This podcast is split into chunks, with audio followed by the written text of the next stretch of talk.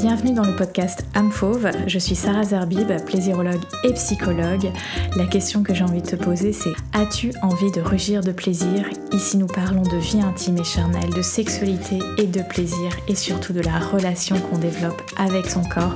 Bref, toutes les clés pour t'épanouir dans ta vie intime et sentimentale, quel que soit ton âge, ta morphologie et ton statut relationnel. Alors, écoute bien ce qui va suivre et surtout, abonne-toi au podcast.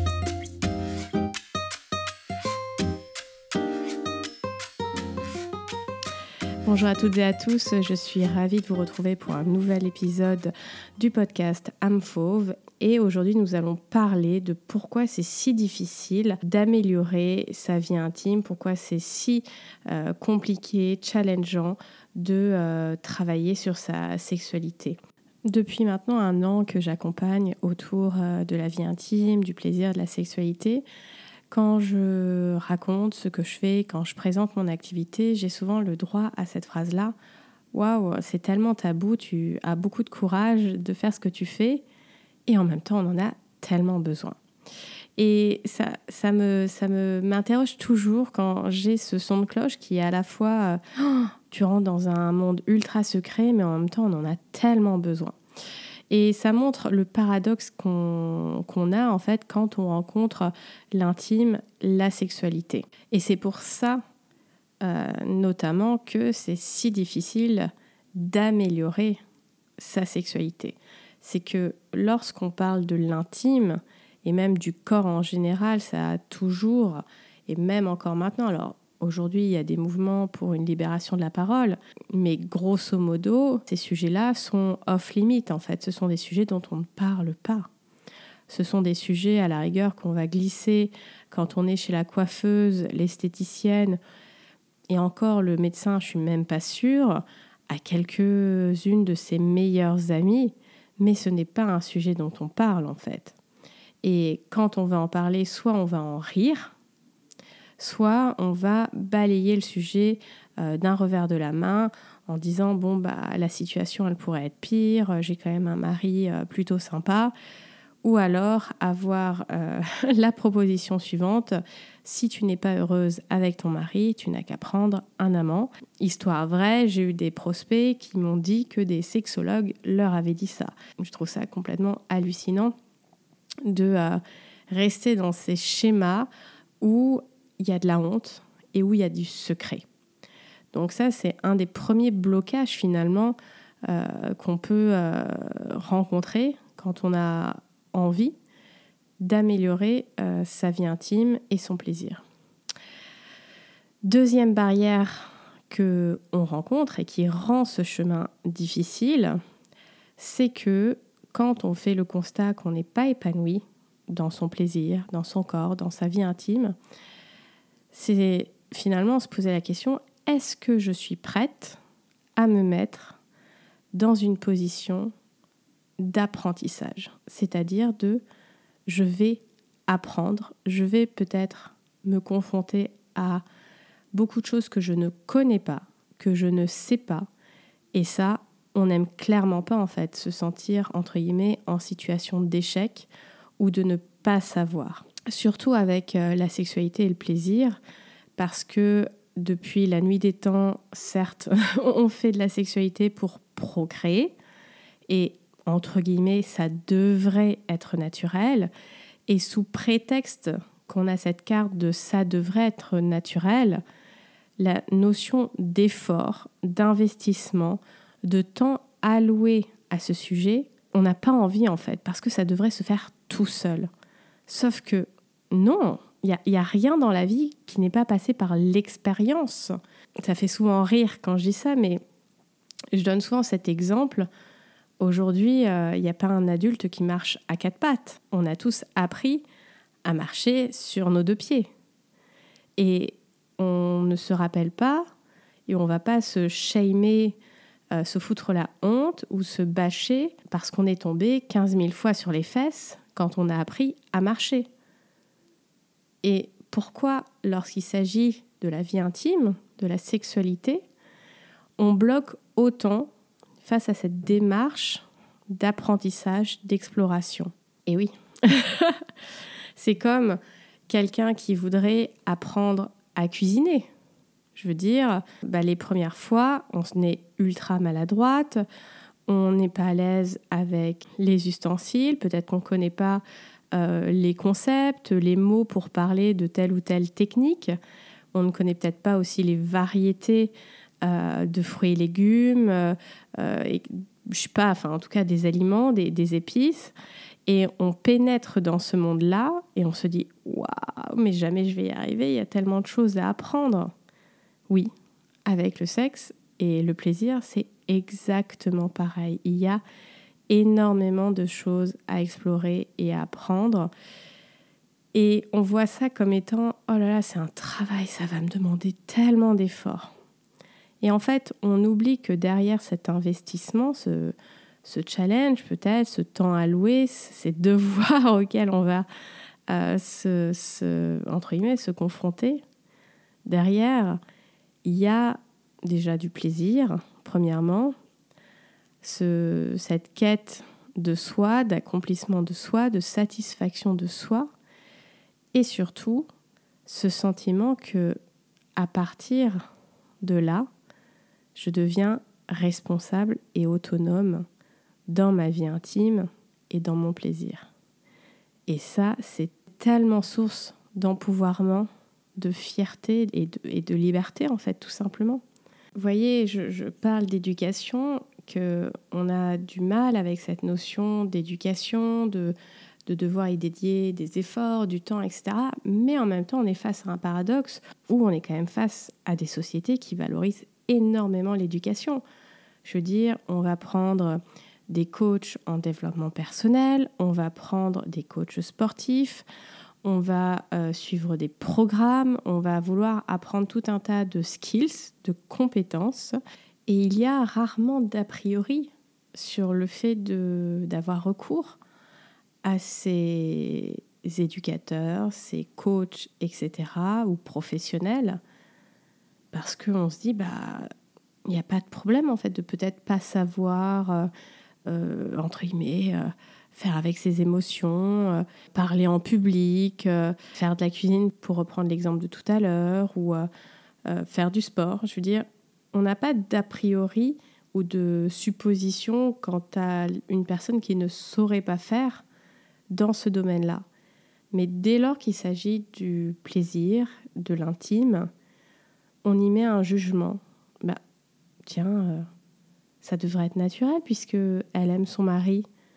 Alors oui, peut-être qu'au début, euh, on s'arrachait les vêtements et on se plaquait contre les murs sans même euh, calculer quoi que ce soit. Et on suppose que on devrait entretenir cette euh, flamme, hein, justement, de manière naturelle, sans effort, au bout de 5, 10, 15 ans. Mais en fait, ça ne se passe pas comme ça. Puis évidemment, il y a le jugement de cette femme qui irait démarcher euh, un coaching pour sa vie intime, un programme pour sa vie intime, de oh là là, ça doit vraiment être pas la joie dans sa chambre à coucher. Et tout de suite, il y a ce jugement de euh, ultra négativité. Et en fait, il n'y a pas besoin que ça soit ultra négatif pour avoir envie de reconnecter à son corps, de sortir de sa tête pendant qu'on fait l'amour, de se sentir euh, plus autorisé et libre dans sa féminité, dans sa sensualité, euh, de cultiver le désir dans son couple après des années euh, de vie commune. Je veux dire, entre guillemets, on devrait tous et toutes apprendre à nourrir notre plaisir, à nourrir notre sexualité en fait, parce que bah, certes, il y a cet aspect de on le fait depuis la nuit des temps, mais on n'apprend pas à le faire avec un corps qui peut changer, les identités qui peuvent changer. C'est vrai que quand on devient par exemple parent, ça vient changer la donne. Euh, dans les moments où on a peut-être des opérations, où on prend des médicaments, où euh, on traverse euh, peut-être des périodes de crise dans son couple, où on a la sensation de s'éloigner, où on évolue peut-être sur des chemins différents, et est-ce que cette différence veut forcément signifier rupture? Point d'interrogation. Et quand je repense à l'éducation sexuelle en France, alors souvent je me dis oui, j'ai eu de la chance, j'ai, je crois, eu deux cours d'éducation sexuelle, mais quand je regarde le contenu de cette éducation sexuelle, de quoi on parle?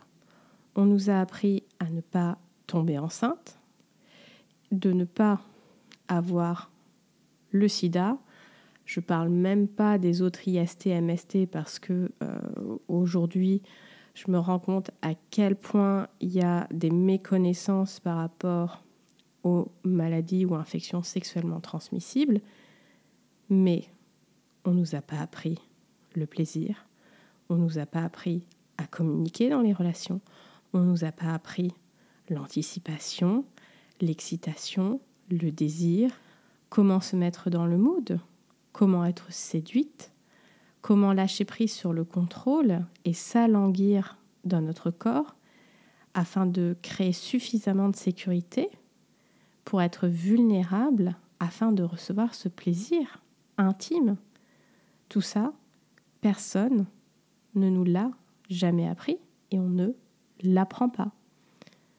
Alors, certes, aujourd'hui, nous avons commencé, et je me souviens quand au lycée j'ai eu ce dernier cours d'éducation sexuelle et que j'ai commencé à m'intéresser à l'érotisme, notamment à travers la, lecture, personne m'a appris à écrire des fictions érotiques.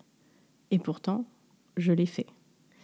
Parce que j'avais envie, c'était quelque chose qui me plaisait, qui m'attirait. Et en fait, je me suis documentée. J'en ai lu beaucoup sur Internet. Aujourd'hui, j'en parle et je suis assez décomplexée par ça, mais à l'époque, je gardais ça totalement secret. J'ai écrit sous un pseudo sur des plateformes sur euh, Internet, etc. Et, et je, j'avais peur, j'avais peur par rapport à, ce, ce, hobby euh, que j'avais d'être euh, jugée en fait. Alors que en fait, quand tu t'en rends compte, c'est une énorme communauté sur la toile de, personnes, notamment des femmes, qui veulent ressentir des émotions à la lecture de, de contenus euh, érotico, sensuels, romantiques. Mais ça reste encore supra-tabou. Et avec cette idée derrière que, ah ouais, non, mais si tu lis ça, c'est parce que ça doit pas être euh, ouf dans la chambre à coucher. À nouveau, on a cette, euh, euh, croyance, ce préjugé autour de pourquoi on aurait recours à telle ou telle chose. Mais en fait, on peut en avoir recours parce que tout simplement, ça nous plaît et que on prend plaisir par rapport à ça. Alors, certes, aujourd'hui, nous avons commencé à ouvrir nos conversations autour de l'éducation sexuelle, on voit depuis plusieurs années énormément de contenu créé sur les réseaux sociaux autour de la sexualité, de pratiques, etc.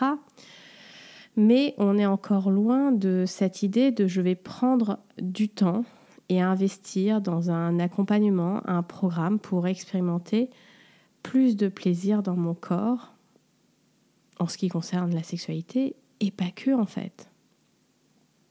Parce que derrière, il y a une idée je ne devrais pas avoir besoin d'aide. Je devrais déjà savoir comment faire. Parce que justement, quand on est dans euh, ces croyances et on a été biberonné euh, par ça, en fait, de euh, bah, tu, tout sera naturel ou ça te viendra quand tu trouveras la bonne personne, mais c'est tellement what the fuck, en fait. On est dans des croyances que nous prenons comme étant des réalités. Et en fait, la seule carte où tu es autorisé à parler d'une absence de plaisir, enfin les deux seules cartes, pardon, ça va être soit dans le cas euh, d'une euh, maladie, euh, quand tu ressens des douleurs, parce que c'est du vaginisme, parce que c'est de l'anorgasmie, parce que tu as de l'endométriose, un utérus rétroversé, etc. Donc là, tu as un peu la carte qui légitime le fait que tu consultes et le fait que tu en parles. Mais en même temps quand même derrière tu as un petit peu de culpabilité de euh, ouais bah en fait si tu avais un corps normal ce serait tellement plus facile. Et la carte de c'est vraiment, vraiment horrible dans la chambre à coucher. Ce sont les deux seules cartes qui nous autorisent finalement à parler de ces sujets-là. Et en fait, c'est tellement pas juste parce que souvent j'ai pour habitude de dire que la nature, Dieu, peu importe ce en quoi on croit, nous avons un corps. Un corps qui a été designé pour ressentir des émotions, des sensations. Et on ne se rend même pas compte que nous ne l'utilisons pas. En permanence, en tant que femme, déjà, un, on est en lutte contre notre corps parce qu'il n'est pas assez mince, parce qu'il n'est pas assez euh, ferme, parce qu'il n'est pas assez comme ci, parce qu'il n'est pas assez comme ça. Donc on est en permanence en lutte contre notre corps. Et donc, qui dit lutte dit qu'on a fermé la porte à la communication avec lui. Et deuxièmement, on est gêné avec notre identité sexuelle. C'est-à-dire que on pense qu'on doit avoir une sorte de cohérence avec euh, bah, notre vie, on va dire entre guillemets, civile. Souvent, moi, ce que j'observe dans, les accompagnements, dans les témoignages que je ressens, c'est euh, souvent la carte de non, mais je ne peux pas faire ça, ce n'est pas moi. Mais en fait, on n'a tellement pas été à la rencontre de cette partie de nous sensuelle, érotique, que bah, comme c'est étranger, ça nous fait peur et on ne veut pas aller essayer, on ne veut pas euh, jouer, euh, jouer le jeu en fait. Et, vraiment, il faut comprendre une chose, que déjà, un, notre identité, elle est extrêmement variable et c'est que une construction au fur et à mesure de notre vie et de notre euh, expérience. Donc en fait, notre identité ne veut finalement rien dire.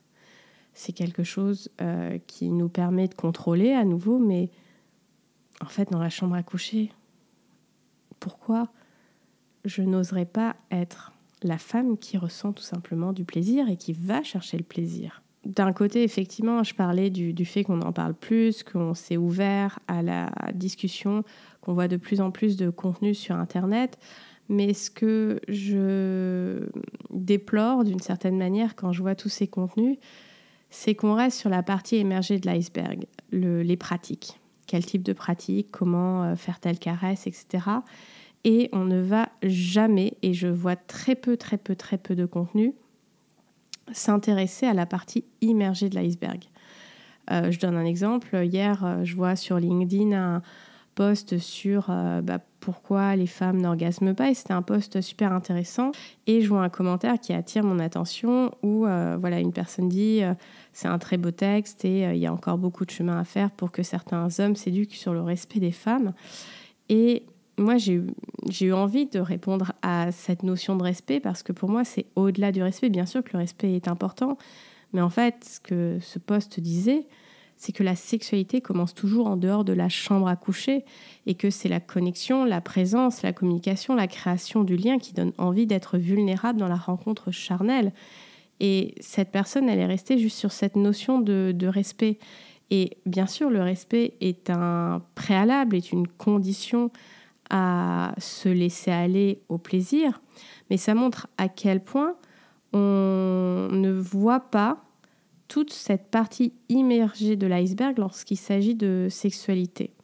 Et tout ça, on ne nous l'apprend pas, cette partie immergée qui est en fait euh, déjà tout ce qui est en lien avec le corps, mes sensations, mes sens, ma manière d'habiter mon corps, de laisser mon corps respirer, d'explorer mon corps, de cultiver son plaisir d'un point de vue déjà égocentré, égoïste, c'est-à-dire avec moi-même, par moi-même. Et autre point qu'on ne nous apprend pas, c'est qu'aujourd'hui, on est dans un monde de constante stimulation, de demande sans cesse. Je veux dire, il n'y a pas 10 minutes que tu passes sans notification, sans pop-up sur ton ordinateur, etc. Et on ne nous apprend pas à réguler notre système nerveux pour attirer notre attention sur notre plaisir. Je veux dire, combien de personnes aujourd'hui s'ennuient dans la chambre à coucher? Combien de femmes font des to-do list interminables pendant qu'elles euh, sont en position les jambes écartées? Ou euh, combien d'hommes, là j'inclus aussi les hommes, ont besoin d'y aller crescendo dans les stimulations, dans les fantasmes, dans les accessoires, dans les choses à explorer parce que on se désensibilise en fait au plaisir. Et c'est pour ça notamment que je pense qu'il y a un retour en force euh, du libertinage. Alors oui, il y a des recherches qui ont été faites au niveau de la monogamie, etc. Mais je pense que ça vient cacher autre chose que on a besoin de surstimulation parce qu'on est déjà tellement stimulé par tout ce qu'il y a autour au quotidien que euh, bah, se tenir la main, s'embrasser, euh, se caresser de la manière parfois la plus simple, on n'arrive plus à ressentir du plaisir avec. Et j'ai aussi eu envie de faire cet épisode parce que hier, euh, si tu me suis depuis un moment, tu sais que moi je suis une férue de danse. Tous les samedis, je vais à un cours de danse pour apprendre euh, les danses traditionnelles cubaines, etc. Et là, on est en pleine préparation d'un spectacle euh, pour la ville de Montreuil avec euh, ce groupe. Et j'entendais mon prof dire ça sert à rien de vouloir faire tout un tas de figures si on ne maîtrise pas les basiques. Et en fait, la manière, alors ça n'avait rien à voir avec la sexualité, mais je me suis dit, mais c'est tellement ça en fait on veut apprendre à faire, souvent je fais cette analogie, on veut apprendre à faire le bretzel au lit, on veut apprendre à faire euh, des plans à trois, des machins, et, oui, c'est très bien. Mais est-ce que quand mon partenaire me prend la main, est-ce que quand on s'embrasse, est-ce que quand on se caresse, est-ce que quand on se regarde, j'arrive à prendre du plaisir? Parce que c'est en allant déjà à la base des choses, dans l'essentiel, ces, pratiques qui peuvent sembler ultra simples, entre guillemets naturelles, qu'on a besoin de remettre cette sensualité, cet érotisme. Parce que c'est à partir de là que ça commence. Et même avant ça, tu vois. J'adore l'expression se caresser du regard. Je veux dire, le nombre de couples que je reçois qui ne se regardent même plus alors que c'est la base. Comment je peux prendre du plaisir avec mon partenaire si je ne le vois plus? C'est pour ça que je pense qu'il est fondamental de continuer à œuvrer dans ce cheminement-là et à s'autoriser finalement à cultiver son plaisir finalement. Et c'est exactement pour ça que j'ai créé l'école du plaisir. Parce que oui, j'ai vu tout un tas de coaching, de programmes de coaching, devient la reine du sexe, machin et tout. C'est drôle, cinq minutes mais je trouve que ça vient pas déconstruire du tout le paradigme autour de la performance de la sexualité et ça nous détourne en fait de la vraie question qui est est-ce que moi je prends du plaisir? Parce que devenir la reine du sexe ça amène même pas la question de est-ce que moi je prends du plaisir? C'est là où moi je trouve ces programmes il y a un côté problématique c'est parce que on s'intéresse à ce que l'autre va expérimenter dans la sexualité et pas ce que moi je veux expérimenter dans la sexualité. Et moi, je veux que les femmes deviennent responsables, autonomes, libres et surtout sereines face à leur plaisir. Que ça devient une zone de confort. Alors, il y aura toujours un peu d'inconfort, je l'entends, parce que voilà, là j'ai été mal à l'aise, là je me suis pas sentie bien. Mais en tout cas, s'autoriser à sortir des croyances, sortir du jugement et surtout sortir de la performance, parce que au final, avoir eu un bon coup, très bien, euh, ça fait l'anecdote avec nos copines, mais un rapport où je me suis sentie dans le lâcher-prise, où je me suis sentie connectée à mon partenaire, où j'ai senti mon corps réellement vibrer de plaisir, que j'ai atteint l'orgasme ou pas. C'était tellement bon que c'est plus ce souvenir-là finalement que je vais chérir. Et c'est pour ça qu'il est fondamental de s'occuper de nos vies intimes. Au-delà de la sexualité, c'est vraiment prendre soin de nos vies intimes, prendre soin de nos corps et surtout prendre soin de nos plaisirs en tant que femme. Voilà ce que je souhaitais te partager pour l'épisode de la semaine. J'espère que ça t'a plu, que ça te permettra aussi et surtout d'élargir ta vision autour euh, bah, des accompagnements euh, sur euh, la sexualité, sur la vie intime. Donc je le répète, moi j'ai créé l'école du plaisir qui est destinée pour les femmes justement qui veulent sortir de leur tête et renouer avec la sensualité, la sensorialité de leur corps, qui veulent ressentir plus de lâcher prise dans leur vie intime. Il y a toutes les infos avec un lien en box de description. Dans la box de description, tu trouveras également les liens vers mes réseaux sociaux pour me suivre au quotidien. Et euh, n'oublie pas de t'abonner au podcast pour suivre son actualité chaque semaine. Je te souhaite une très belle journée, libère ta version fauve et surtout, rugis de plaisir. Bye